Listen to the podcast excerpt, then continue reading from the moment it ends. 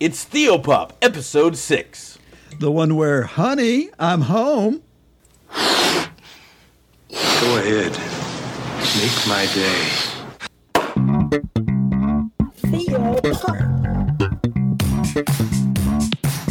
What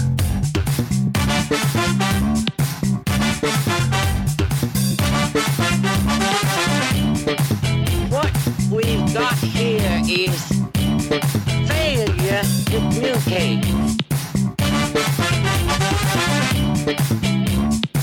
You can't handle the truth! I'm sorry, Dave. I'm afraid I can't do that.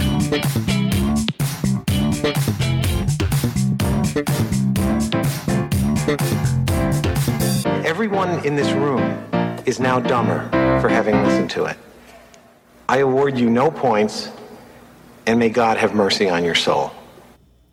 Welcome to Theopop. He's David Gaddy, And he's Jeremiah Orr.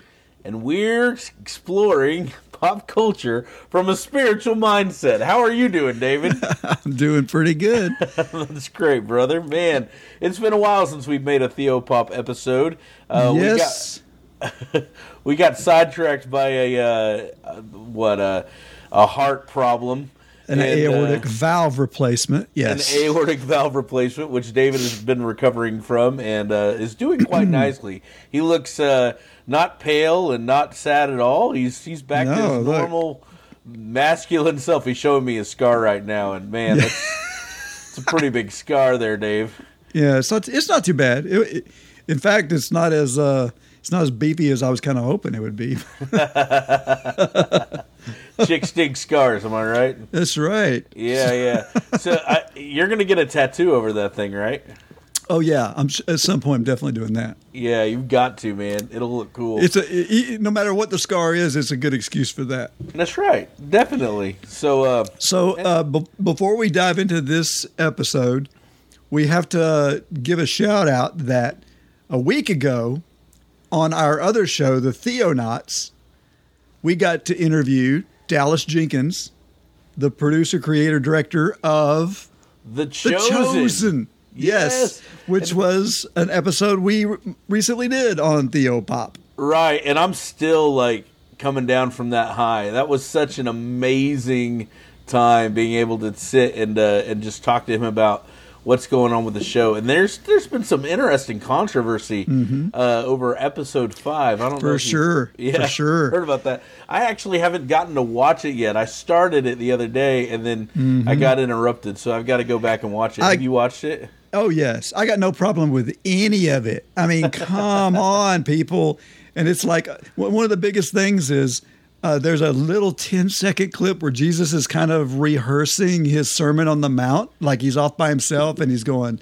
Let's see if the salt is lost its savor. Let's see, how should I? Like he's he's prepping his sermon. Yeah. and people are like, he's the son of God. He doesn't have to prep his oh, sermons. Oh man, come on! He's perfect. And it's like, come on. Like he was fully human too. You're missing that whole point, and that's I mean that's one of the main reasons they're doing the chosen is showing Christ's humanity, and Yeah. I mean there's so much that's that's beautiful about that. You know what? I, as a pastor, and you as a pastor, we can identify with Jesus in a beautiful way when we're prepping our sermons and Oh. try. Our goal is to reach. Uh, Yes. the people we're talking talking to uh, with with truth, and so No, no doubt he's God, and he could have just said magically, "Blam, this is how it is." right, But that defeats the purpose of him coming here. Like that type of action defeats the purpose of him coming here. Like he came here to be fully man that's right, and fully God. so so you know, But anyway, just a tangent. But We we co- we co- we covered episode on episode four of Theopop. We did the Chosen. If you haven't listened to that, go go uh, check it out. We cover season one and jump over to our Theonauts podcast and listen to us talk to Dallas about it. right, and uh, I'm sure we'll we'll uh, revisit uh, the chosen on Theopop when we when season two wraps up because there's so much goodness that we've got to cover. So uh, anyway, Speaking of a lot to cover, yes, are you ready just to dive into this? I one? am so ready. Okay. Um, I'm gonna I'm gonna start out with the trailer. So Okay. here we go. We now have first person intel from inside the Westview anomaly. What are we looking at here? Is it an alternate reality, time travel, It's a sitcom. starring two Avengers? It's a working theory. Well, I know the apron is a bit much, dear, but I am doing my best to blend in. Hello, dear. Hiya, kids. Hiya, kiddos. Life moves pretty fast out in the suburbs. I think something's wrong here. Should we just take it from the top? Any of this started. What is outside of Westview?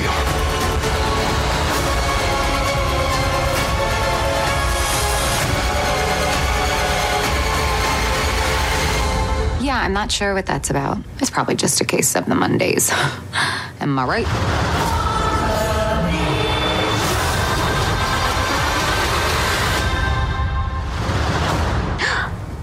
Is this really happening? Yes, my love. Are you crying? But I'm invested. Okay, so uh, today we are covering the Marvel Cinematic Universe slash Disney Plus streaming uh, series. I don't know if there's going to be a second season. I think this was intended to be a one-off, a one offer. Yeah. Uh, oh, but it's WandaVision. yes. Um, and so, what did you think about this show, Jer? Well, okay, so I've been a, I'm an avid watcher of all the Marvel movies. Um, I, I grew up on Marvel. Uh, Spider Man was one of my favorite characters growing up, you know, and so I absolutely adore him. Even have my picture taken with Stan Lee and have him sign one of my Spider Mans growing up. So I've, I've I've fallen in love with all of their stuff. Uh, um, I I think that Avengers and Avengers, all the Avengers uh, movies were amazing to me, even though some people nitpick them. so, Yeah. but From a filmmaking standpoint, there's there's some problems with some of them, but right, yeah, it's it's some fun stuff still. but I don't think you can really say that at all with WandaVision. I think that WandaVision Oh, is on no. another level. Um, and even going back, so I watched the whole series as soon as it came out, you know, episode to episode. And for prepping for this uh, for for this podcast, I went back and I watched through it again, and I'm just amazed and stunned at the brilliance um, of the writing and uh, Mm-hmm. um, and, the pacing of this entire thing, and then uh, just just the deepness of it is just incredible. So I love yeah, it. Big fan. I I think that it is um, it is amazing. I I was floored by it. I, you know, I watched it as they released one episode a week, and uh, the first couple of weeks I was so confused because I knew there these characters' backgrounds. I knew what was going on, but the story just drops you in the middle of this weirdness, and it's like. What is going on here? Like, I, yeah. the first couple of episodes are so confusing when you Right. don't have an idea of what is actually happening in the storyline. In fact, you really don't get a good picture of it until like episode four. right. But going back and watching it and knowing what's going on, it is even there's so many levels and layers of complexity, and it is analyzing um, the human condition, and I love it when when things do that. Right. So uh, I find the series remarkable. In fact, I find it much better than say Avengers: Infinity War. Yeah. I don't know. Avengers Infinity War is pretty awesome. Like, I, like, yeah, but it doesn't come close to this. Like, From this a pure is spectacle standpoint. well, yeah, from spectacle. I mean, it's like a roller coaster ride for Yeah. sure. But this is like a masterpiece. It's Oh, yeah. so it's so well done. Um, I was really excited. So, like I said, I, I'm a Marvel guy, so I knew, I knew kind of after the first episode, I knew where they were going with this because this happened in the in the comic book, not the way that they portrayed it, but in a in a different way. Wanda Wanda created this reality for herself, brought Vision back, uh, went crazy, uh, and then birthed two boys, and so it was this Yes. this really weird thing. And there's so much difference between the two. But as soon as I saw that, like, you know, it, it seemed like it was this fake reality. Mm-hmm. You know, the first episode's 30 minutes long, and it's a sitcom. Uh, Yes. not even a sitcom from like it's a 1950s sitcom. So Yeah, it's Dick Van Dyke it with is. the Avengers Right. in it. right. So brilliant. Like that's what so it was such a a, a mind uh, messer. Like it was. Yeah. Okay, so um, just to give everyone who maybe isn't up to speed here, WandaVision takes place in um, the storyline pretty much right after Infinity War. yeah. No, or is it? Yeah. No, it's it's right The- after the blip. So, uh, yeah, oh yeah. So this is this is like right after the last Avengers movie. Um, so in Infinity War, uh, Wanda had to take Vision's life in order to save the stone from getting into the hands of um, of Thanos. And of course, Thanos backs up time, undoes that, and then kills him himself. Either way, Vision dies. Right. And, and he dies, and Wanda's part of that. Now, Wanda loves Vision. Yeah. They had they had this thing going, right? Uh, and a back of Avengers movie in uh, Age of Ultron, her twin brother Pietro Right. died in that movie. Right. So this series is okay. First off, spoiler alert: we're going to give away everything. We've already given it away. So I mean, Well, yeah, but we're going to give away almost everything. Yeah, If, exactly. if you if you haven't seen the the series, stop now yeah. and go and, and watch it first uh, because it really does it pay dividends to watch it unfold. Uh, so anyway, she's she's dealing with the death of her brother, the death of her loved one, uh, Vision, and really what the what the the filmmakers were doing was letting Wanda explore her grief. Right. In fact, I think there is a, a phrase uh, that Vision actually says to her at one point. He says, What is grief if not love persevering? Yep. And so, um, And back up. Let's talk about Wanda as a character in general to begin with.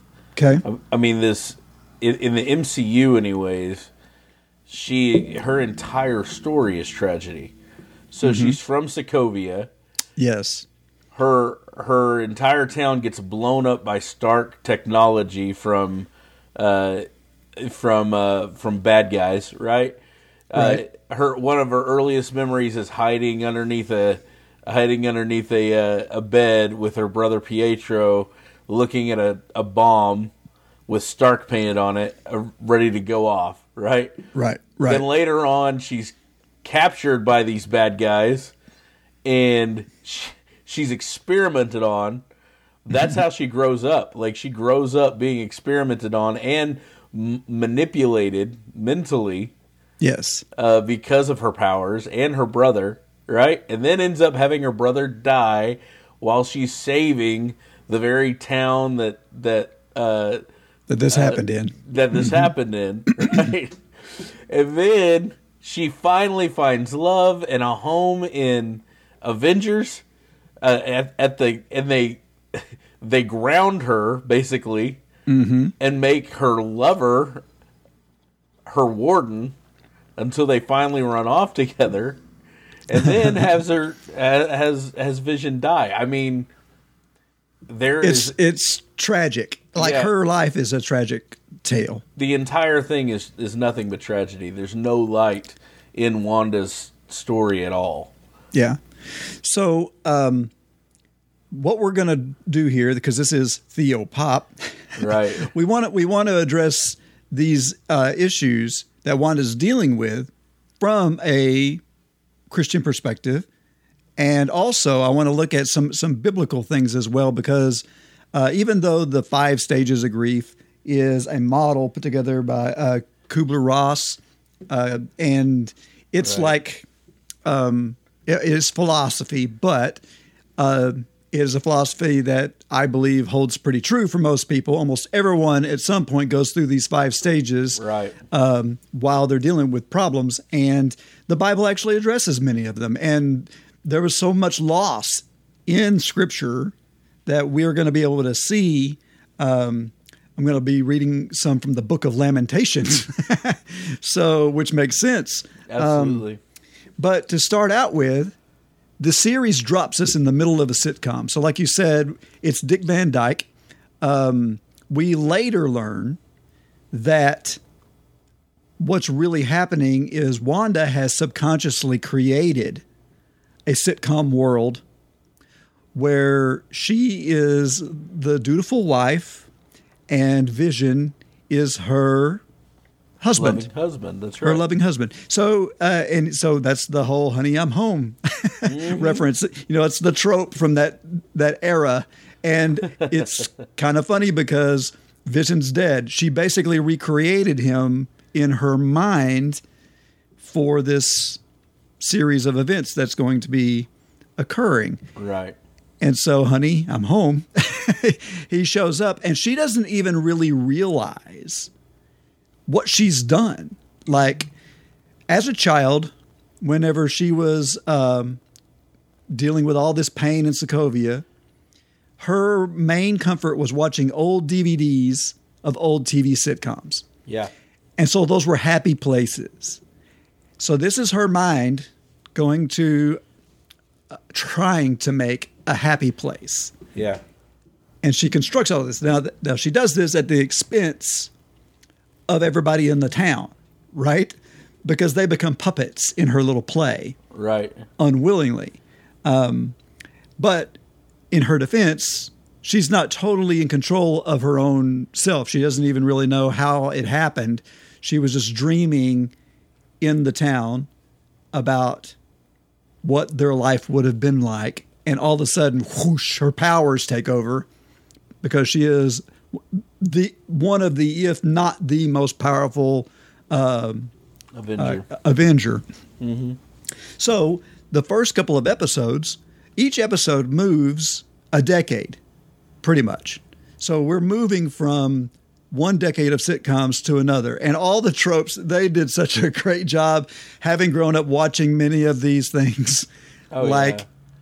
Like they did such a great job of mimicking the jokes, the the laugh track, the and even the names of each episode will make you remember will bring you some nostalgic uh, view. Oh, like the very fir- very first episode is called "Filmed Before a Live Studio Audience,"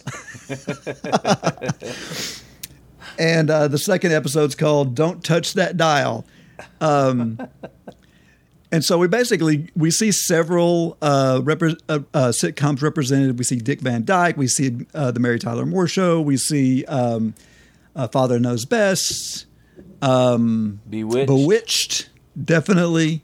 Um, and so like even in, uh, even up into the 90s and 2000s malcolm in the middle we have uh uh what else we have in the Full eight- House, 80s, we had Family Ties with Family Brady Bunch. Ties, that's right Yeah, it, it covers like all, it, there's even touches of modern stuff like Modern Family and The Office. Right. Uh, you know the the whole mockumentary type of filmmaking happens. Yeah. Um, so anyway, um, so the first couple of episodes is just a picture of denial, and that's why we don't know what's going on as the viewers, because she's in denial of what's really happening. right So we're lost in her fantasy yeah and and we can't even try and figure out what's going on. It just seems weird to us, but it but in her, this is her new reality, right? yeah exactly Um, so let me play a clip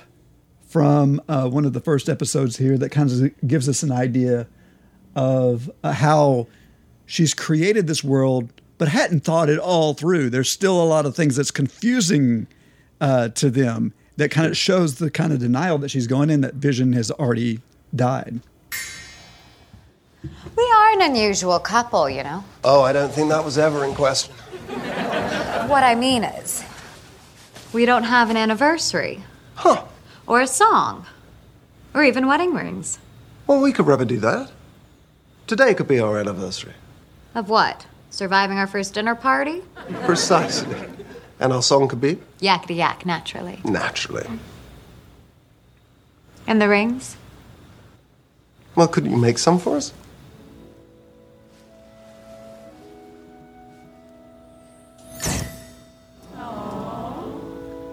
I do.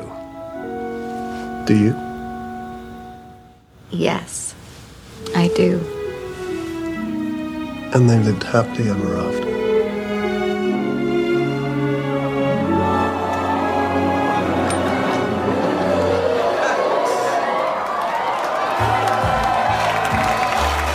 So that's basically the end of episode one. So she had forgotten to add wedding rings, an anniversary, anniversary date. Like none of that was in the, her consciousness when she built this world. Well, and and not only that, she is she is in such denial that she doesn't even know that she's built this world. For her, it's her new reality. Um, she's denied that there's anything outside this town. She's in this town, and even you can see her denial in the questions she asks there, right? Which Mm. are basically, why why don't we have a you know Yes. a wedding or an anniversary. We're not like others. What's going on here? She Mhm. doesn't even get it because she's chosen to block off that side of her mind. Yes, and and Vision is uh, playing into her. He's being what she wants him to be, right? Right. He's with the whole happily ever after, and Yeah. he's a living memory. Like Yeah. he's he's real. Like he's he's cognizant, but he is like a living memory of what she is, and so he's saying what he would say uh, if he had really been there. Yeah, she's in complete control of of everything there. Um, she's in control of him. At the start Mhm. of it, I mean, she's she's the master, and so this is this is a great picture of her delusion uh, in denial. Yeah. So, um, as as Christians and as people in general, um, we we can fall into this. Like it's not hard to fall into it, especially whenever we lose something that's important to us, a loved one, or a job, or you know whatever this, the life situation is. Uh, we can end up choosing not, and not even be cognizant of it, but end up choosing not to act on it. You know, to act like it's not even happened, like uh, this isn't happening. And um, so I mentioned the Book of Lamentations. So in the Book of Lamentations, it's a series of poems uh, written to lament the fall of, of Jerusalem. And we see um, it's kind of stepped through some of this. Like the reason why Jerusalem fell was because, or the whole nation of Judah, the reason why it fell was because of their disobedience. And God had warned them, and He gave them every opportunity to uh, to turn back. But if we listen a little bit to how uh, this poem begins, it's almost taking in consider not taking that into consideration. He says, "How lonely sits the city that was full of people. How like a widow has she become. She who was great among the nations, she who was a princess among the provinces, has become a slave. She weeps bitterly in the night with tears on her cheeks. Among all her lovers, she has none to comfort her. All her friends have dealt treacher- treacherously with her, and they have become her enemies. So, this lament that begins here is almost like it's everybody else's fault. There's all these, uh, no one came to our assistance. None of our allies, our the nations that are around us, hate us. They're happy that it's happened, and everyone's dealt treacherous, treacherously with us. Um, so it's almost like a little bit of denial that this is our fault, that this is that there was a, a reason um, behind it. So, um, so what do you think uh, as far as Christian, as we as Christians go? Um, how, how, how are the how do we avoid that tra- that uh, trap or Well, I stay in the right mindset? I think just as humans in general, the fir- and I agree with this this uh, this picture. That the reality is, um, we're so natural to to just simply deny that it's even even happening. Um, so if we're falling into a egregious sin or we're struggling with um, some kind of a um, I don't know, it could be a marital problem, it could be finding out about somebody else's issue that you've you've held in high regard, you know, that Mm. kind of thing. And it, the the natural first step is to just just completely deny that it's happening, right? Or to of to try to make as light of it as possible. This isn't, you know, this Right. isn't as bad as as it seems. It's not, you know, it's not not such a big issue. And and in this situation with with Lamentations, you see uh, the the denial is taking a different shape. It's taking the shape of blame, like you said, blaming everyone else, and um, especially like it even goes on to blame God for his affliction in a lot of ways. Right. Um, the the Yeah. very next thing, you know, Judah's fallen because of her affliction, or God's affliction, or that she's been afflicted. And while that's true, while that's the case, it's not recognizing the cause, right? And so, Right. um, you know, it's okay. So imagine somebody's overweight and they don't want to, they don't want to deal with it. You know, the, the one of the th- first things they do is they just deny deny the causes of what's what's making this happen, right? Until they get Right. help, they they accept it. They're they're going to continue on this harmful path, basically. So Yeah. Israel- so until until they move forward, there's no resolution. Right, and that's where that's where we see Wanda stuck, and uh, you know, Mhm. and that's where it brings us in is in this full on, full on denial, not wanting to So- live in reality.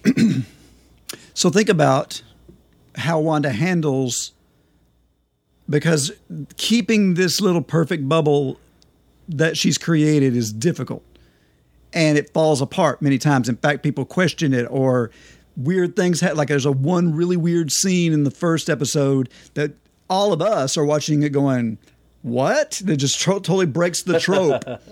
but it's just a little hint that there's something wrong here, right? Right.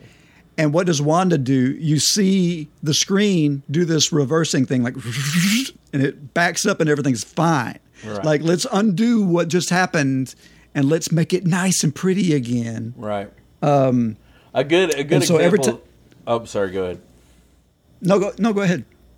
Well, a good example I'm thinking of is, is King David is, is a great example of this. What does he do whenever he, he he sins the first time with Bathsheba, finds out she's pregnant, instead of accepting it and moving forward, he he tries to cover it up, right? And he ends Right. up making it worse in the long run. But this is the perfect picture of denial for me. like this is Yes, it's that's part of it. So, yeah. but whenever things just keep getting in the way of the denial, well, then what happens? We get angry. You're right. Oh yeah. which, which which is the next step. So that so um, so in the show, uh, this does happen. We move through the 50s and the 60s, and we get up to kind of in between the 60s and the 70s. We have a uh, a an episode called Now in Color, where it's basically the Brady Bunch. right. And Wanda has her in her mind. She doesn't even understand why, but she's creating a, um, a happy little life. Right? She immediately gets pregnant, but the pregnancy just rushes through. Like she goes from finding out she's pregnant to months pregnant to delivering twins, like all in one episode. Yeah. And uh, so while all this is happening, um, it causes um, it causes someone to kind of awaken out of the, the the the little model that Wanda built and Wanda when she is confronted with reality cuz for the very first time her past is brought up in this little bubble she's created and when it happens she loses it Right. and gets really and really angry and resets it all. So I got I got a clip here. Okay. Um, let's let's run it. Can you believe it? Twins.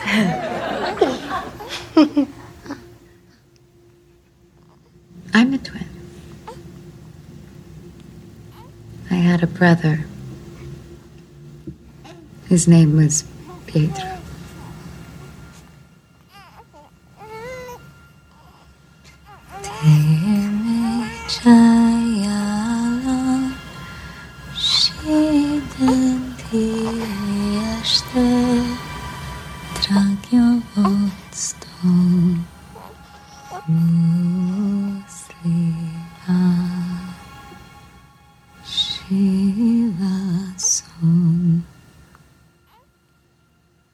He was killed by Ultron, wasn't he?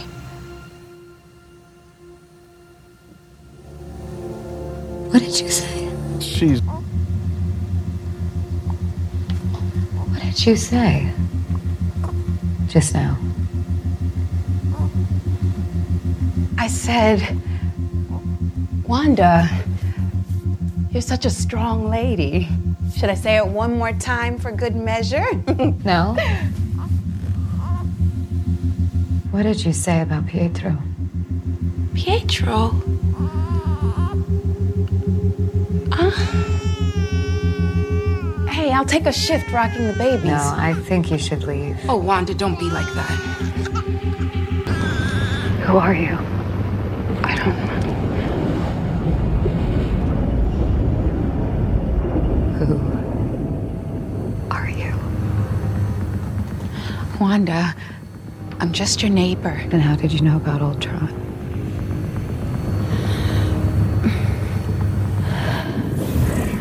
You're not my neighbor. And you're definitely not my friend. You are a stranger and an outsider. And right now you are trespassing here. And I want you to leave.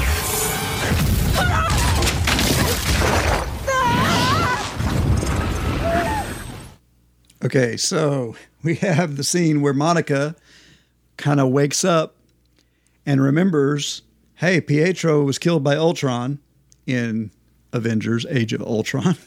Right. and um and this is like she re- somehow remembered the fact that she was a twin and that she had a twin brother named Pietro, but she wasn't registering that he was dead until Monica says, "Hey, didn't Ultron kill him?" And when this happens, she's like, "Who are you? You don't belong here. You're not part of this little world I've created, and Right. so you're a trespasser, and I need you to leave." And then she does her little magic thing and zaps her out of the bubble. and this is yeah, this isn't the first time that she's been confronted with the outside world leaking into her perfect little uh, imagination. You know, you have the the whole helicopter in the second Mm. episode, or Yeah. the drone, right? That's been flown in, and what does she do with it? She changes the reality of it to suit what she wants, right? And then Mhm. the beekeeper, which is an actually actually a guy that's coming in from the outside trying to find out what's going on, and she totally rewinds that entire. She just simply says no, right? Yeah. Changes back to them being inside.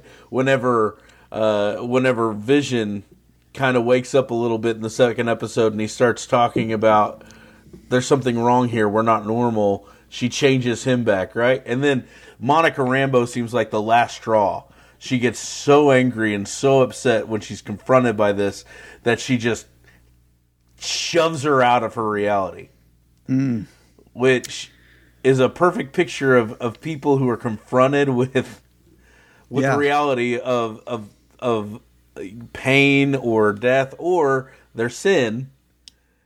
And nine times out of ten, the first thing the first thing they really want to do is kick that person out, right? Yeah. Yeah. Or remove themselves from the the situation through anger.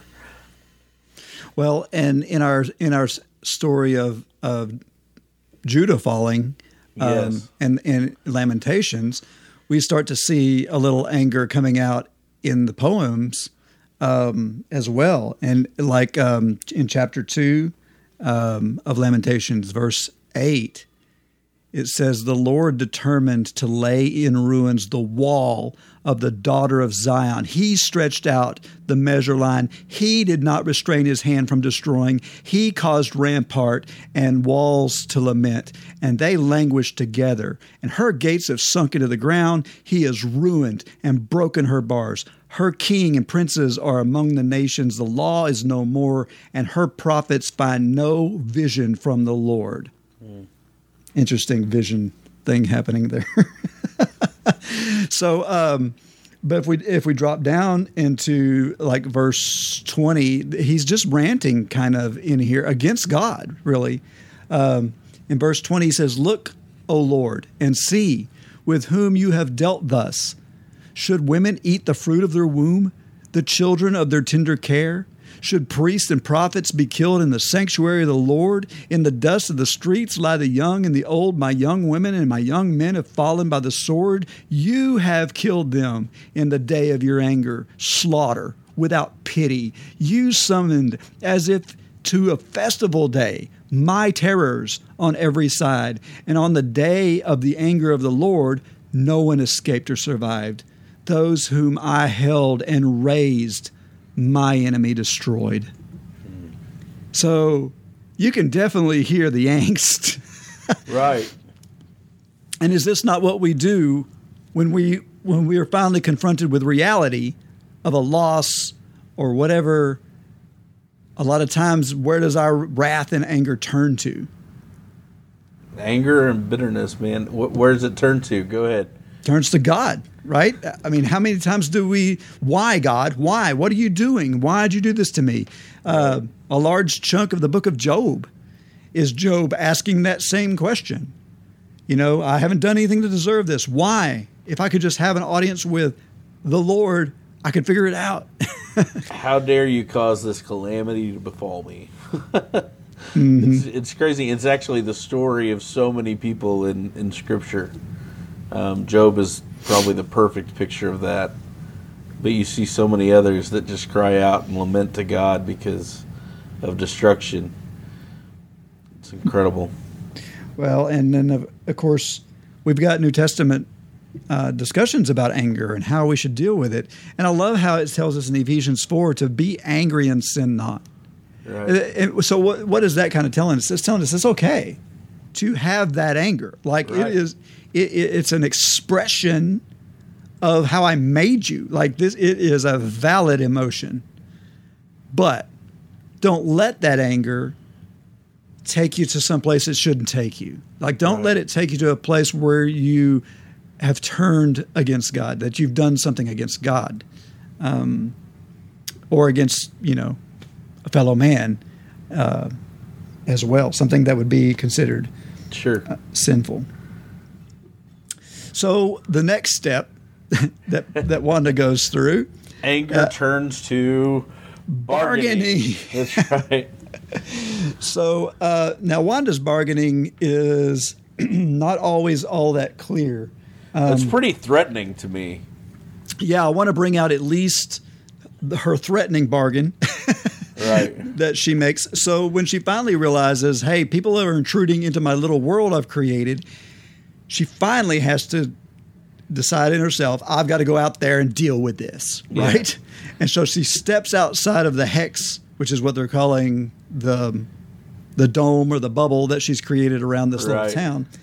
And so uh, this next clip is her uh, confronting the soldiers and everyone who's outside of the sitcom world uh, that are monitoring it from the outside. And they send in a drone, and it actually does a little damage. Right. And sh- and she brings it back out to them and throws it at their feet here.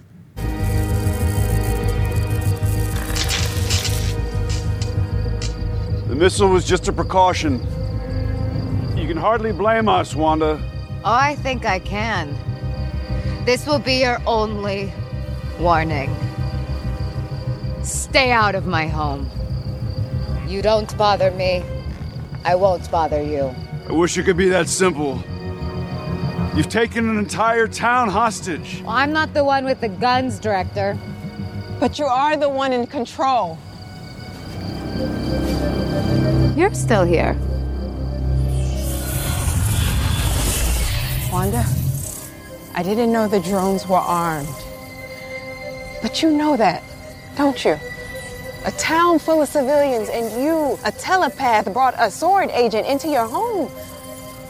You trusted me to help deliver your babies. On some level, Wanda, you know I am an ally. I want to help you. How? What could you possibly have to offer me? What do you want? I have what I want. And no one will ever take it from me again.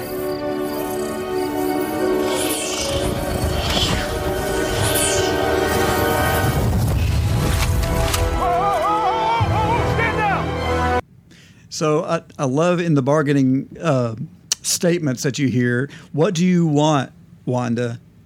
And her response is, I have what I want. Right. I want, and you're not taking it from me.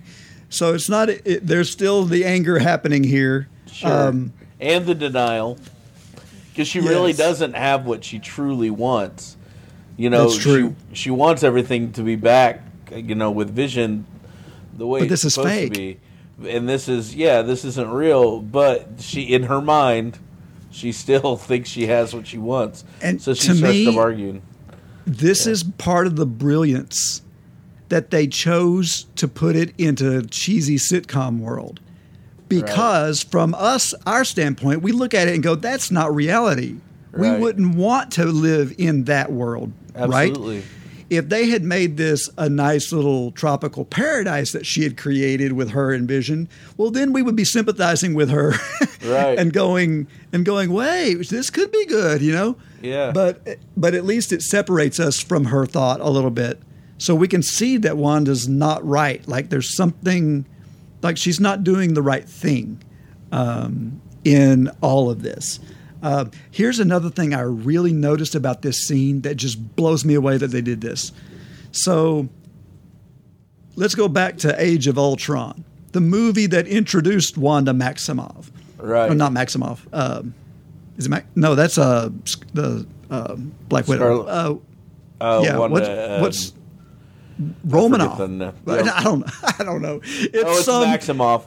Romanoff's Scar. Uh, is, uh, uh, is Black Widow. Black okay, Widow. sorry, I'm getting them confused because they're both kind of man. They're, they're coming from the same area of the world. Yeah, exactly. So, uh, so when Age of Ultron introduces the twins, they have a heavy, like Ukrainian or Georgian accent, like it's really heavy accents. Right. Somehow, Wanda begins to lose that accent as the movies move along. Yeah. And in the whole first few episodes, in fact, up until this scene, her she has no Ukrainian accent Right. until this scene. And I don't know if you noticed, but it was strong. Like she was speaking in her old accent here. Wow. And so again, it was almost like almost like she's breaking out of pretend land Right. a little bit in in it. So um, she's seeing she's seeing the reality. She knows it now, but she's choosing to mm, choosing to ignore it, and she's bargaining with reality, with the people in reality, to keep her illusion alive, which is a Yes. big deal. You know, one of the one of the things that I loved uh, going back to the, the scene with Monica and R- Monica Rambo being kicked out. Right after that, do you remember Vision came back inside the house? mm, yes, yes. And when she turned and looked at him, he was the dead version of himself. Every Yeah. time she's confronted with reality, she sees everything for what it is, and she looks and she sees Vision as as dead man walking Vision. and it's one of the creepiest scenes. By the way, it, gave It me a start the first time I saw it, but uh, that's just another brilliance of this entire thing is confront confronting with reality leads yeah definitely leads you to bargaining and she's trying to fight Well- fight this outside world And there is definitely a different type of bargaining that's happening too. It's almost like she's bargaining with her own powers. yeah She does this thing with because right after this, what happens? Pietro comes back. right Like strangely, her brother shows up in the sitcom world, and uh, they did a marvelous thing. No pun intended. in, in that they cast not the actor who played Pietro in Age of Ultron, but the actor who played the same character in the X Men movies, Right. Quick, Quicksilver, um, which was weird and offsetting, and I think it was just perfectly threw done. the audience off completely and they were thinking man is he going to come back as quicksilver from now on like is he going to survive this reality and become the next Mhm. quicksilver they bring in because he was definitely a fan favorite in the Mar uh, in the x-men franchise Oh, for sure, he was a great character in Yeah. those, in, the, in those movies. Yeah. Uh, but yeah, what I think is happening in the the choice to do this is her brother's back, but he's not really right. Right. Like he's not the same guy she exactly remembers. Like Yeah. he's not a perfect replica. There's there's something else going on here. And so it's almost like she's bargaining with her own powers. So okay, I can I'll accept a little bit of my pain. Yeah. But give me at least a version of my brother back. Right. And of course, he kind of turns out to be uh, the wacky brother in the sitcoms. He's Yeah. he he fits that trope of the, Malcolm weird. in the middle perfectly like that whole older uncle well he's i guess he's uncle pete to the the kids but yeah that was amazing yeah, there's always that trope of that crazy friend who comes over and is always getting everybody in trouble, and, and he falls into that that trope Yeah. in the show.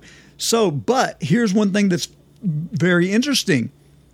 He also becomes a point of constant reminder to her. Right. Like he physically calls her out on what she's really doing yep and um, she doesn't really know how to deal with it. And in fact, I think she comes to the she comes to the acceptance early on about him. Um, so I, there's another clip here. I've gotten the whole bargaining thing, but it's her talking to the new Pietro, right and he is um, at the halloween party right at the Halloween party, and he's he's basically saying, you know, how in the world did you pull this off? You're doing a Right. cool job, you know, or whatever. think it's wrong. Are you kidding? I'm impressed. Seriously, it's a pretty big leap from giving people nightmares and shooting red wiggly woos out of your hands. How'd you even do all this? Hey, I'm not some stranger, and I'm not your husband. You can talk to me.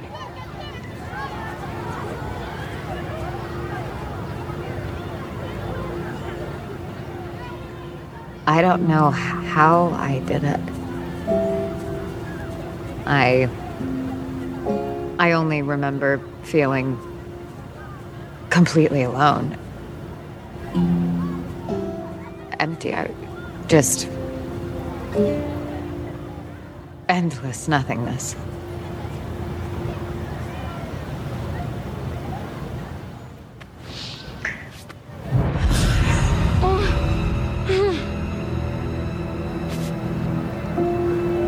Are you okay? So at the end of that clip, there's this orchestral stab, and obviously mm-hmm. you as listeners can't see what what caught her off guard, but she had her head turned as she was talking to him, and when she turns to look at him, he's zombie, like he's he's he looks dead, and he has bullet holes all over his chest, right. which is reminiscent of what happened to her brother in the Age of Ultron. So she's come to the she she's constantly being forced to look at reality here And whenever she finds out that Vision is now the the make believe Vision that she's created is now beginning to question this reality and he's actually trying to escape it. He's trying to see what happens when he steps beyond the, the boundary. And when she finds out that that's going on, um, she gets freaked out. And Pietro says, um, Hey, what's the big deal? It's not like your dead husband can die again. yeah. And when he said that, she turns and just blasts him in the chest. That's Right. something that she would never do to her real brother. Right. Like that's completely out of character for the relationship that they had. Um, and it's kind of out of character for him to have said that too, but still, um, she just wallops him, and basically he's gone after this. Like she expands her little hex to save Vision, so it's almost like she traded. Well, yeah, you were my brother, but I'll trade you if I can just keep Vision. Right. And another another uh, way she's bargaining too is with the actual people in the town. So Mhm. there's this whole there's this whole thing of whenever they're brought out of their uh, mind control because they're all being mind controlled by by Wanda at the same time, which is mm-hmm. pretty amazing that she has that power, right? And so, but it's like apparently excruciating to them Yes. and every time they come out of it and she sends them back in before she sends them back in she's basically saying i you know i'm i'm sorry i don't want to hurt you but this is what's going to happen. You're going to go back into this this world of you know what i mean? Mhm. uh, you're going to become the person i've created you to be. And she does the same thing with vision. She's bargaining with him. She's she's begging him to keep playing the part to keep the role play going so that she doesn't have to be confronted with Without him. reality. Yeah. Ex- exactly. And so yeah there's a whole bunch of bargaining going on with with wanda um, and definitely obvious so how does this tie in with lamentations Well, uh, we have to back up a little bit. It didn't exactly go in uh, Kubler Ross's order. sorry it, it backed up. Uh, so, chapter one, if we go back to chapter one, is where there's kind of a bargaining thing that happens at the end of chapter one. Um, and correct me if I'm wrong. This is Jeremiah who wrote Lamentations, right? It is. It's it's right after. Yeah. So he he gets basically forced down to uh, Egypt with the king, dragged down there, and then um, yeah, Judah's destroyed, and he uh, and this is This is the result. Yeah. So at the end of, of chapter one, he says there in verse 20, he says, Look, O Lord, for I am in distress. My stomach churns. My heart is wrung within me because I have been very, I have been very rebellious. In the street, the sword bereaves. In the house, it is like death. They heard my groaning, yet there is no one to comfort me. All my enemies have heard of my trouble. They are glad that you have done it, and you have brought the day you announced. Now let them be as I am. Let all their evil doing come before you and deal with them as you have dealt with me because of all my transgressions. For my groans are many and my heart is faint. So misery loves company, right? Mm-hmm. Yep. And so, and so what is Jeremiah saying here? He's saying, okay, I'll take this this this punishment. I I'll accept it, but please, in order to accept this, I really need you to dish out a little of this to my enemies too. And I, I need to see justice. Right.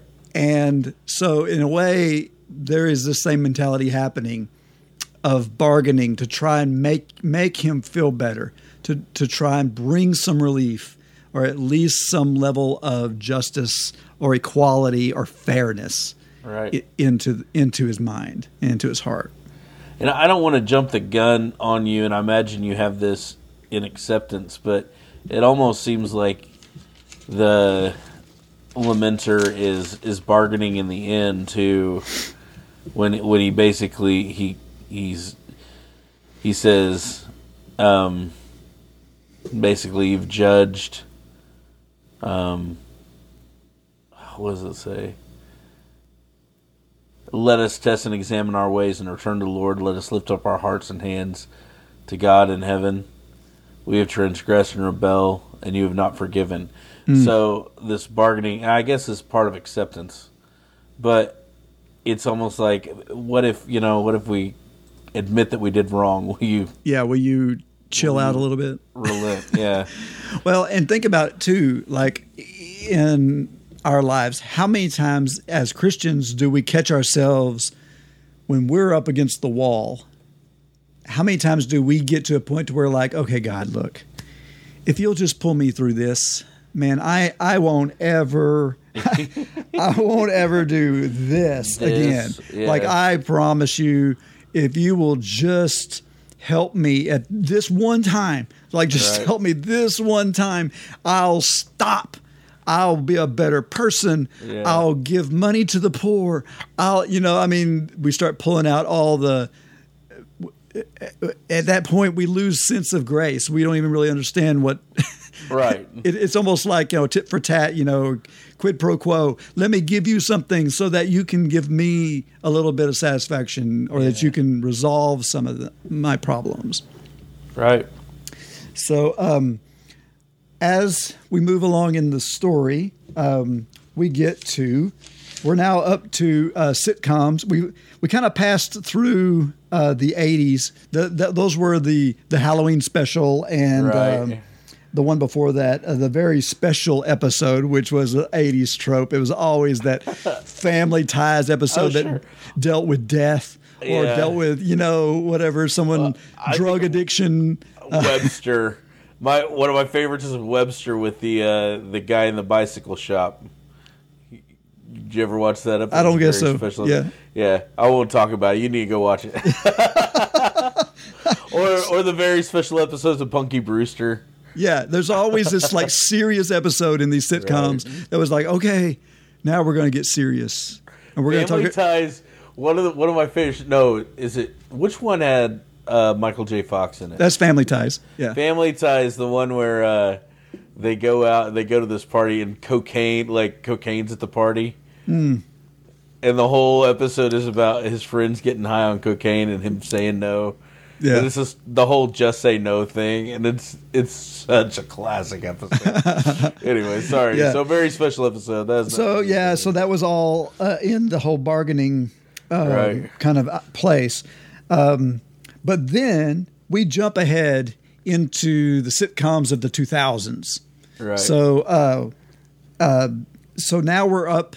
We're we're doing the the mockumentary style. There's an episode called "Breaking the Fourth Wall," which right. that's a that's a phrase used in the industry to talk about whenever a character looks straight into the camera right and and treats to the camera like it's a person. Right.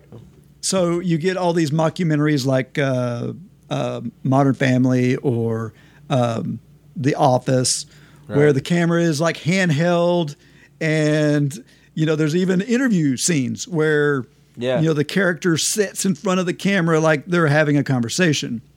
Uh, Parks and Rec, Parks and Rec Right. did this as well.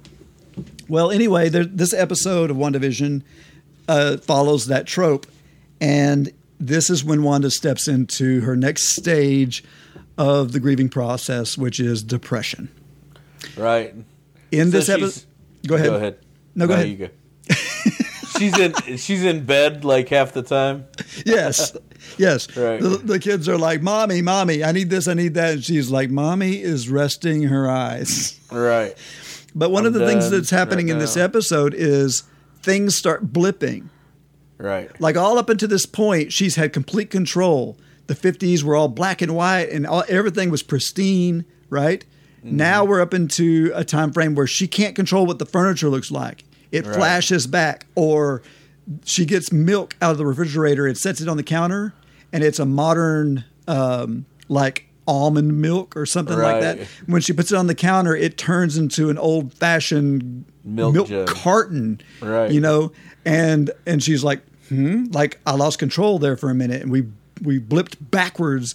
So a lot of that is happening, and she's doing a lot of talking to the camera. Yeah. So in this clip that I've got here, um, is two things. First off, it is one of her monta- uh, montages where she's talking straight to the camera, and uh, and the guy filming says something. she's like, "Wait a minute, this is not the way it works. You're not supposed to say Right. anything." So, so first off, you got that, and then, I mean, we haven't mentioned this, but there's commercials Yeah. that have been happening all throughout the show. The commercials are important. The commercials, dude, they're totally tell you what the episodes are about. Right. Like every single one of them. I want to flash back just for a second because I didn't mention the first commercial we see is a toaster. Right. And um, it's about making the perfect piece of toast. and when the toaster, when the toast pops, uh, and the words come across the screen, it says, "So you can um, make it more perfect than what it really is," or something Right. to that nature. So it's like, uh, or better than you remember it, or whatever. So it was about being in denial, right?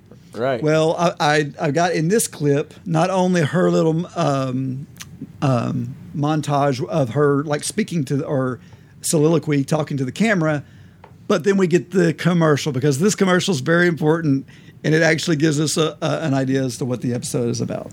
Sure.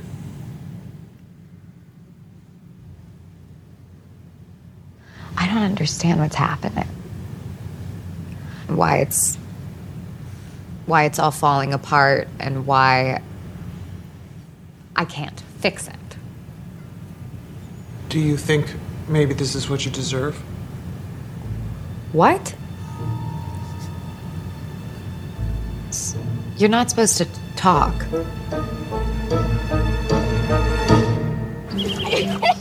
Feeling depressed? Like the world goes on without you?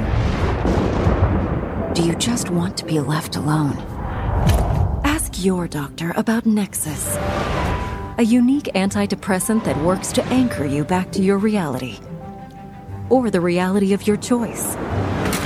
Side effects include feeling your feelings, confronting your truth, seizing your destiny, and possibly more depression.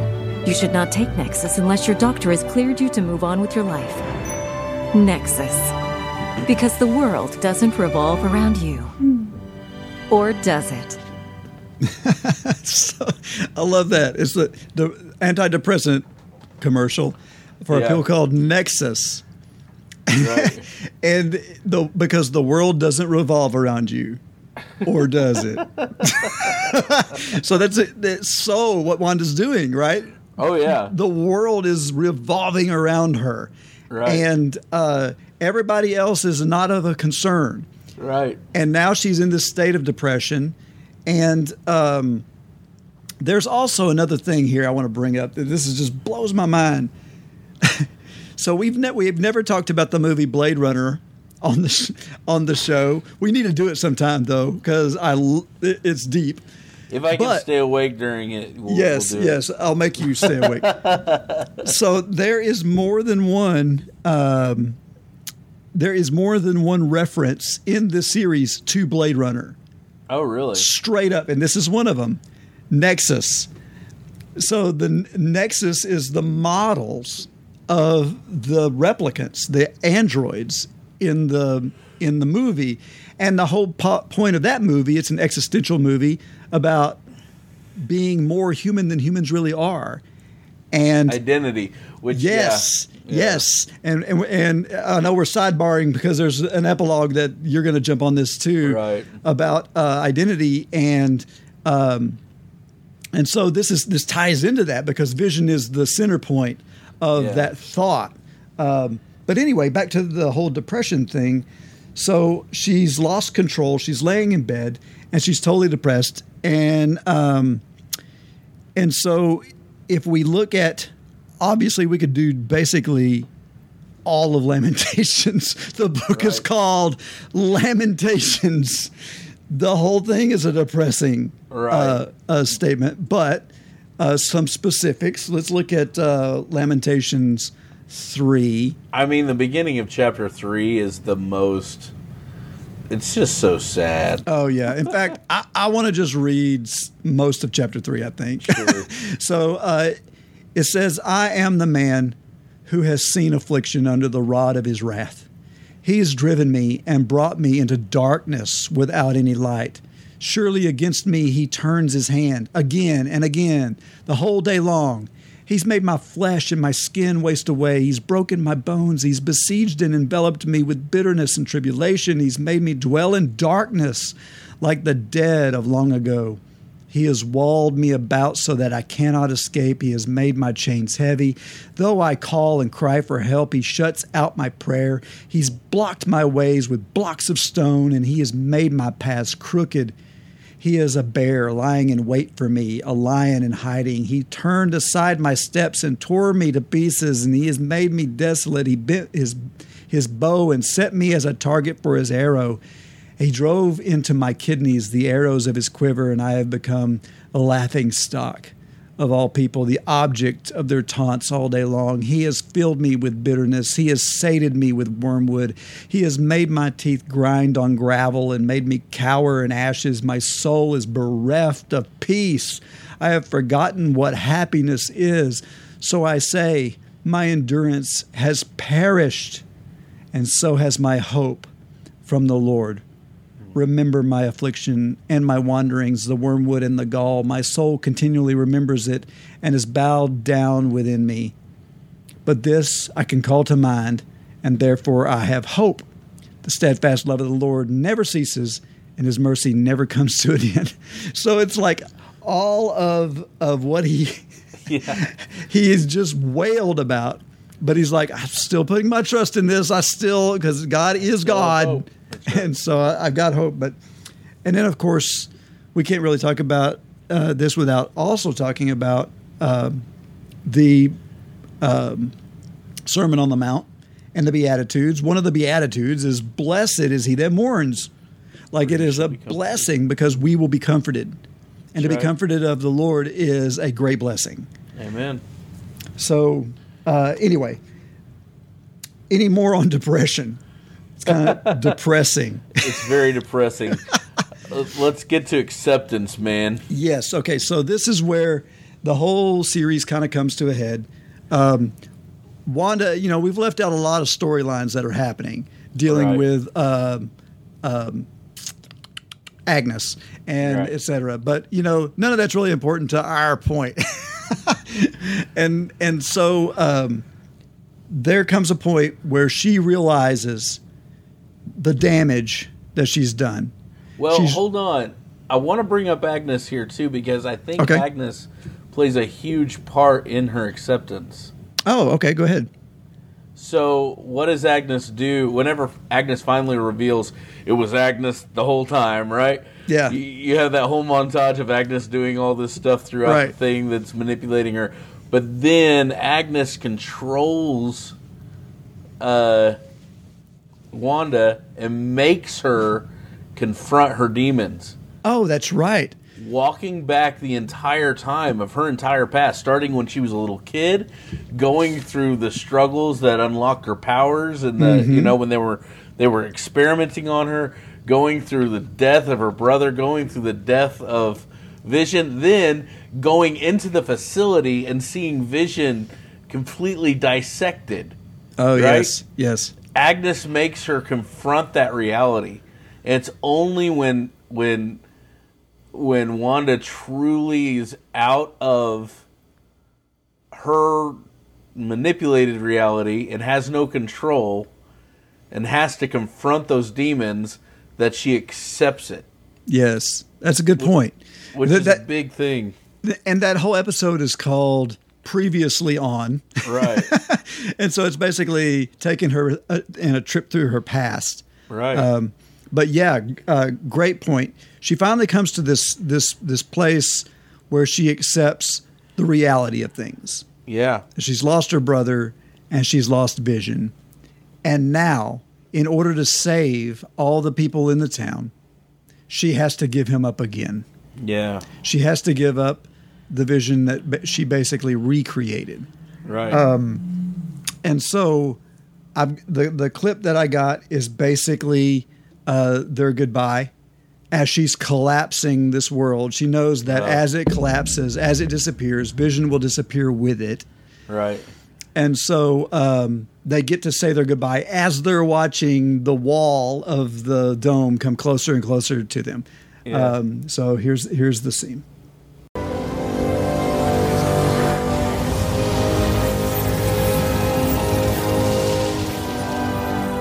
Wanda, I know we can't stay like this. But before I go, I feel I must know. What am I? You, Vision, are the piece of the Mind Stone that lives in me. You are a body of wires and blood and bone that I created. You are my sadness and my hope.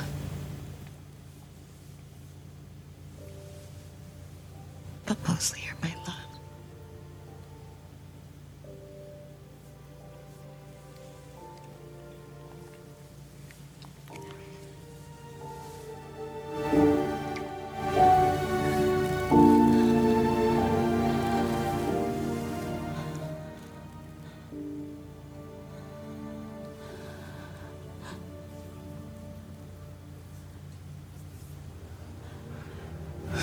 Voice with no body. A body but not human, and now a memory made real.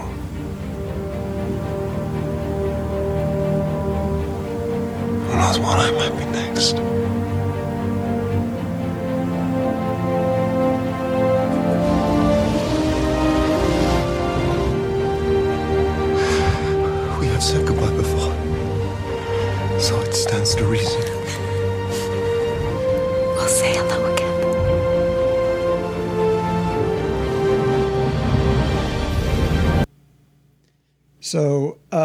So much going on in that little scene. I know that most of it, without watching it, you can't really kind of get the power of it. Um, Right. But It's there's a couple. sad scene. There's so much in, going on in it. Like first off, this whole identity crisis thing. Um, uh, what am I? Like, you know, we if we if we watched all these movies, we know that he originated as Jarvis, the voice It's of an the AI, yeah. the AI that uh, Tony Stark used in the Iron Man suit. Right. So it started out, he was like a voice without a body. And then I became a body that wasn't human. And now I am a memory made flesh. Who knows what I'll be next? And uh, I love this whole hope at the end when he says, We've said goodbye before. And she says, and it stands to reason. She says that we will say hello again, that we will see each other again, which is the hope we have as Christians. Like as we lose our loved ones, Right. that's the same hope we have. Yeah. And um, and the, the, you know, I, I wanted to geek out a little bit too because there's another Blade Runner reference in this scene. So as the the wall of the of the dome is moving through the town, it crosses the uh, the movie theater, and on the marquee of the movie theater it says something. It says Tannhauser Gate. Um, something another. Tannhauser Gate is a reference to the speech that um, that the the android at the end of of Blade Runner. He gives this speech that basically says, "I've seen things that you humans haven't seen, and I just wish you could see what I've seen." And all those memories will be lost like tears in the rain. Yeah. and so it ties so well because he's an AI. Right. He he is an android of sorts, and uh, and so there's this really good um, uh, analogy between what happened in the movie Blade Runner and what was happening here. Sure. So um, so anyway, I just think that the the bottom line here is she says, "You are my sorrow. You're my grief." But then she turns it around and says, But you're also my hope and you're my love. Hmm. And so to me, that's the basis of acceptance. Right. When you can turn one from uh, to a point of sorrow to a point of hope and a point of of happiness and love. Right. Um, so, and it goes back to Vision's statement earlier in the show, which is, "What is grief if not love persevering?" Right. Um, so, our Lamentations reading. yes. about acceptance is in the, uh, of course, the last chapter, which is chapter five. Uh, let's see, verse. I want to look at verse uh, sixteen, and it says here, um, "And if any survivors escape, they will be on the mountains like doves in the valley, all of them moaning, each one of them over his iniquity." all hands are feeble and all knees turn to water. Oh, I'm sorry. I am in the wrong book completely. but that fit. I was thinking, Sure. wow, I don't remember that, but that's working. that was Ezekiel. No, no, no. We need to be in Lamentations. Lamentations Verse 19, 5, verse 16. verse 16. Yeah, the crown has fallen from our head. Woe to us, for we have sinned. For this our heart has become sick. For these things our eyes have grown dim. For Mount Zion, which lies desolate, jackals prowl over it. But you, O Lord, reign forever. Your throne endures to all generations. Why do you forget us forever? Why do you forsake us for so many days? Restore us to yourself, O Lord, that we may be restored. Renew our days of old, unless you've utterly rejected us and you remain exceedingly angry with us. so it is almost a downer at the end, but there's there's acceptance in how he's saying this. There's hope in it. Yes, and there and there's this this concept that we are this way because of our sins, because of our, our iniquities. He says there in verse 16, the crown has fallen from our head. Woe to us, for we have sinned. So uh, there's acceptance of the judgment of what's happened. Yeah, it's not a great thing. We'll be crying over this for a long time. There's going to be sorrow for it, but we know why it happened, and now we're going to put our trust in you to restore us. Yeah. So it ends with a with a hope in the midst of sorrow, which is exactly how grief usually ends. Yeah. You know, it, it, it's such a sad thing, but it, it's a beautiful picture. So going back to the identity thing, Yes. um, I for me the most poignant part of this entire series. I mean, there's the whole. I, it's it's obvious that the the writer structured this after the after the the um, stages of grief, Mhm. but they also added in so much about identity, especially with the character of Vision, and especially the the character where Vision in the season finale where he meets up with White Vision, which is a physical reconstruction of the old Vision's body parts that they've infused with the new running AI, and they've Mhm. gave it a single command: destroy Vision. So he goes into the the hex, planning on killing old Vision. Yeah. Right. They're fighting. They end up in the library. Appropriate. Right. Surrounding each other. And Old Vision simply asks him, Have you ever heard of the identity mes- meta- metaphysics uh, conundrum called the Ship of, Thes- uh, of Theseus? So play that clip real quick. Okay. You are familiar with the thought experiment, the ship of Theseus, in the field of identity metaphysics. Naturally. The ship of Theseus is an artifact in a museum. Over time, its planks of wood rot and are replaced with new planks. When no original plank remains, is it still the ship of Theseus? Secondly, if those removed planks are restored and reassembled free of the rot, is that the ship of Theseus. Neither is the true ship. Both are the true ship. Well, then we are agreed. But I do not have the Mind Stone.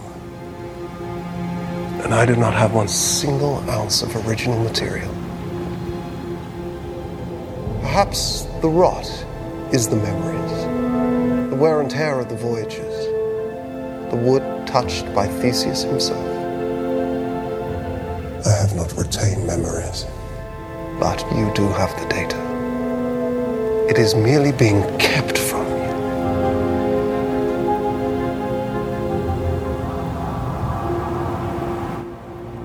So yeah, it's like this existential question. You know, It's if, a- if they're just yeah. copies of, of one another, then Right. who's the real one? Right. Well, what he brings up is is the basis of all the uh, all philosophy, and theology has an answer for this question. But the base of all philosophy is simply the question why. When you, Mhm. when you get down to the root of it, you go, why does this exist, or why do I exist? And on top of that, what is my purpose?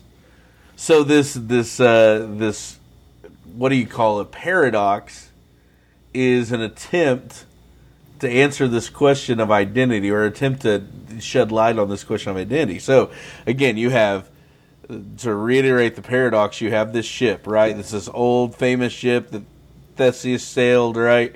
And when they got back to the port, they wanted to commemorate the ship, so they preserved it. But it had so much wear and tear that they started pulling planks and putting down new planks. And before you know it, they pulled up all the old planks and they put down all the new planks. Is it the same ship anymore? Is it identified as the ship of Theseus, right? Well, to add to that, they take the old planks, they scrub off all the junk on them, they clean them up, and they refurbish them, and they put the ship back together with the old flanks.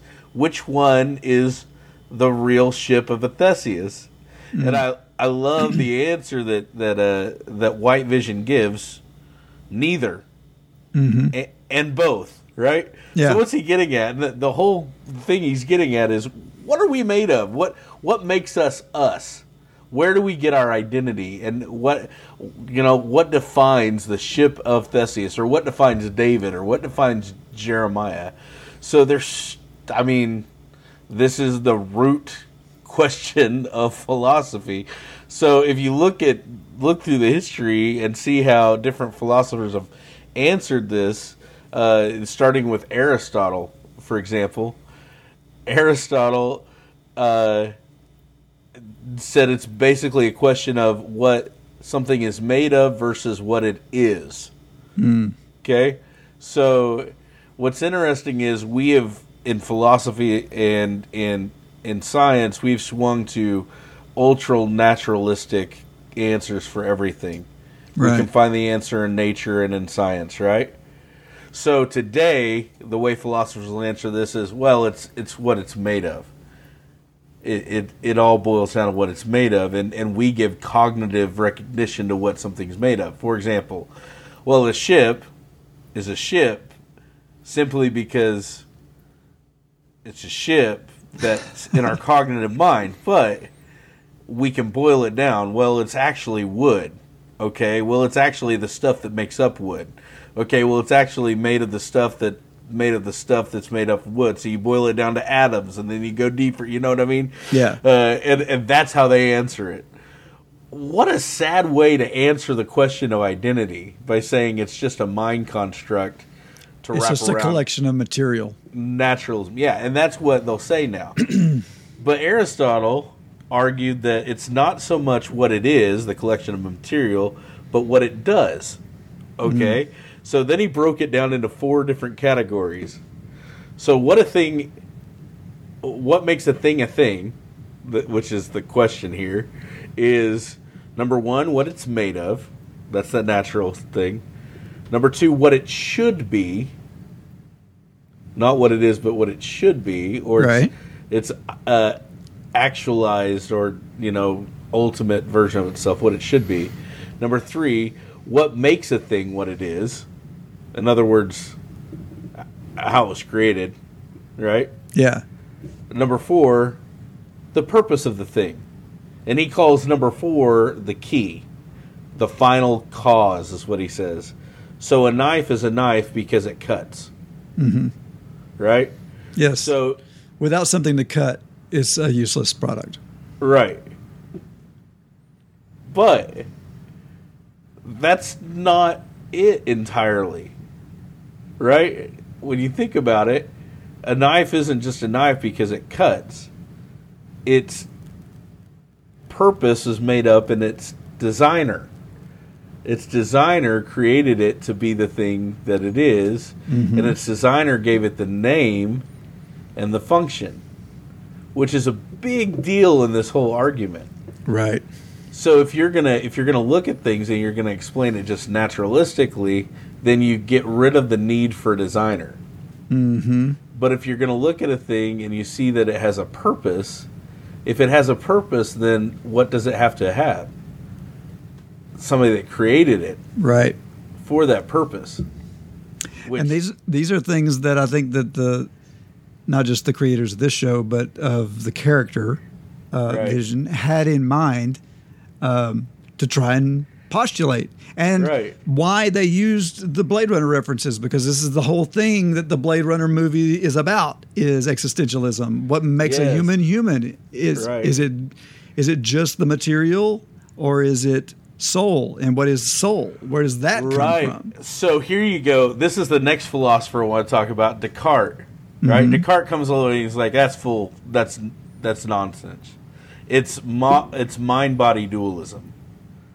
So really, what makes a thing a thing is defined by its soul or its ability to think, Mm.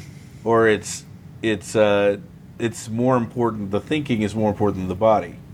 Well, that works for everything that's that can ask the question why, but that doesn't work for inanimate objects that don't have minds that think. Right. We still give them names. so there's got to be some give and take here, right? Right. So, for example, and this is where it's brilliant because you have one vision who is made up of nothing but memories and thoughts of Wanda, right? Put mm-hmm. back together in this new corporal body. Yeah. And then you have the other vision, the white vision, that's actually the real physical vision that they brought back. They took the old components of vision, they Hooked they it back together. hooked it back together Without the Mind Stone, 'cause it's without destroyed. the mind stone. That's right, and created ah, and the mind stone's the key here. So Mhm. he created it with you know. So these two things are going at each other. This this corporal vision, and he's like, well, I'm not the real vision because I'm not the physical. I didn't have the you know. I, I'm not made up of the. I don't have the Mind vision. Stone. Yeah. Right. Or, or and then you have the the one the physical vision who says, "Well, I'm made up of physical, but I don't have the mind stone, so I'm not the real vision either." So neither of them are the real vision, right? But then the original vision answers with something really interesting. He said, "Perhaps it's neither of those things. Perhaps it's the junk that was scraped off of the planks." Yeah. right? That makes a thing what it is. And that's the third guy, John Locke, who basically says that everything we've experienced in life, all of our pain and suffering, and they've created what we are. So I think it's I think it's a really cool question, this Mhm. whole question of identity. And I actually think that it's the central question of theology too. When you think about it, it's who is God? And where do we find our identity? and where do we find our identity, right? Mhm. And I think the answer is in all of these things. Yeah. Number number one, we find our identity in our purpose, what God created us for.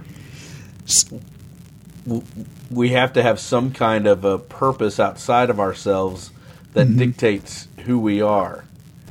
It is And it- definitely tied to creation. Right. And and so uh, I just thought about something as you were saying that.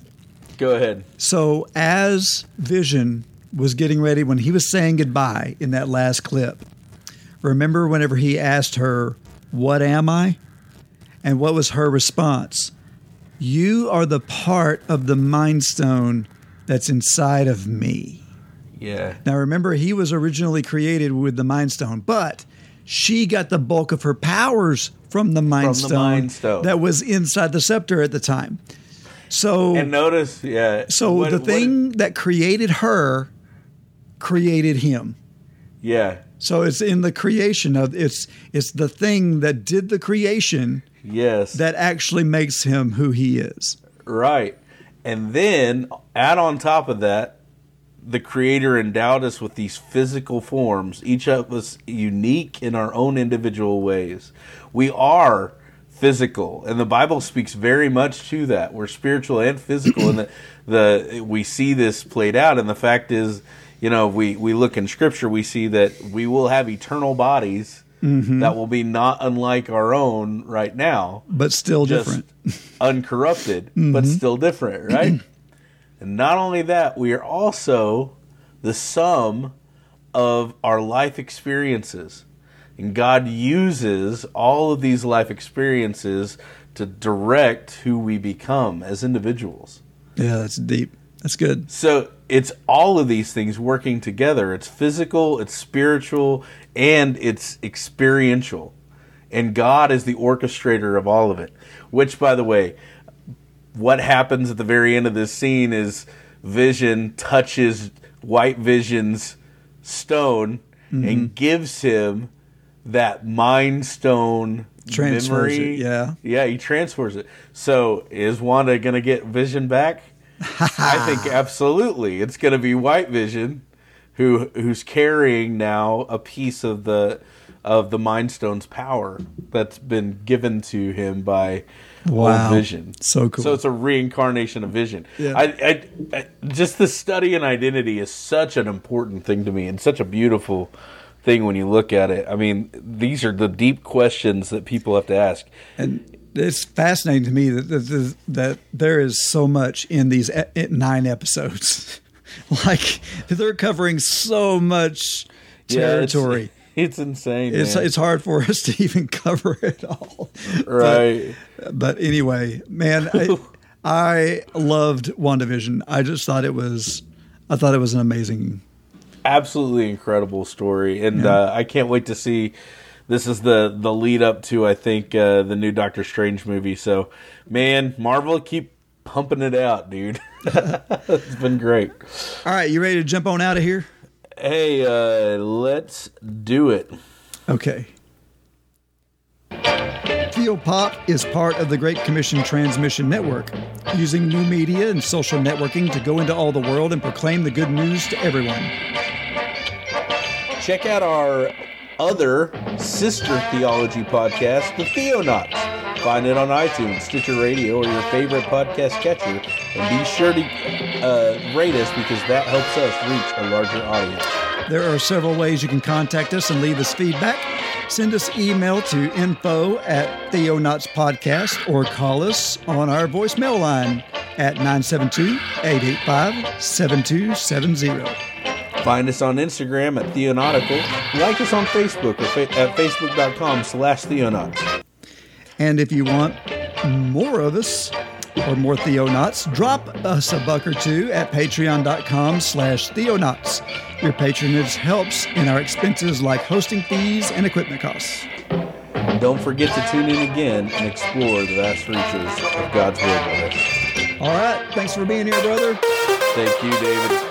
God bless. This has been Theo Pop. Call us on our voicemail line at 972-885-7270. We'd love to hear from you.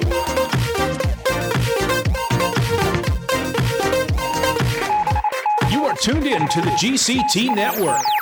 This is your Great Commission This is your Great Commission transmission. At GCTNetwork.com.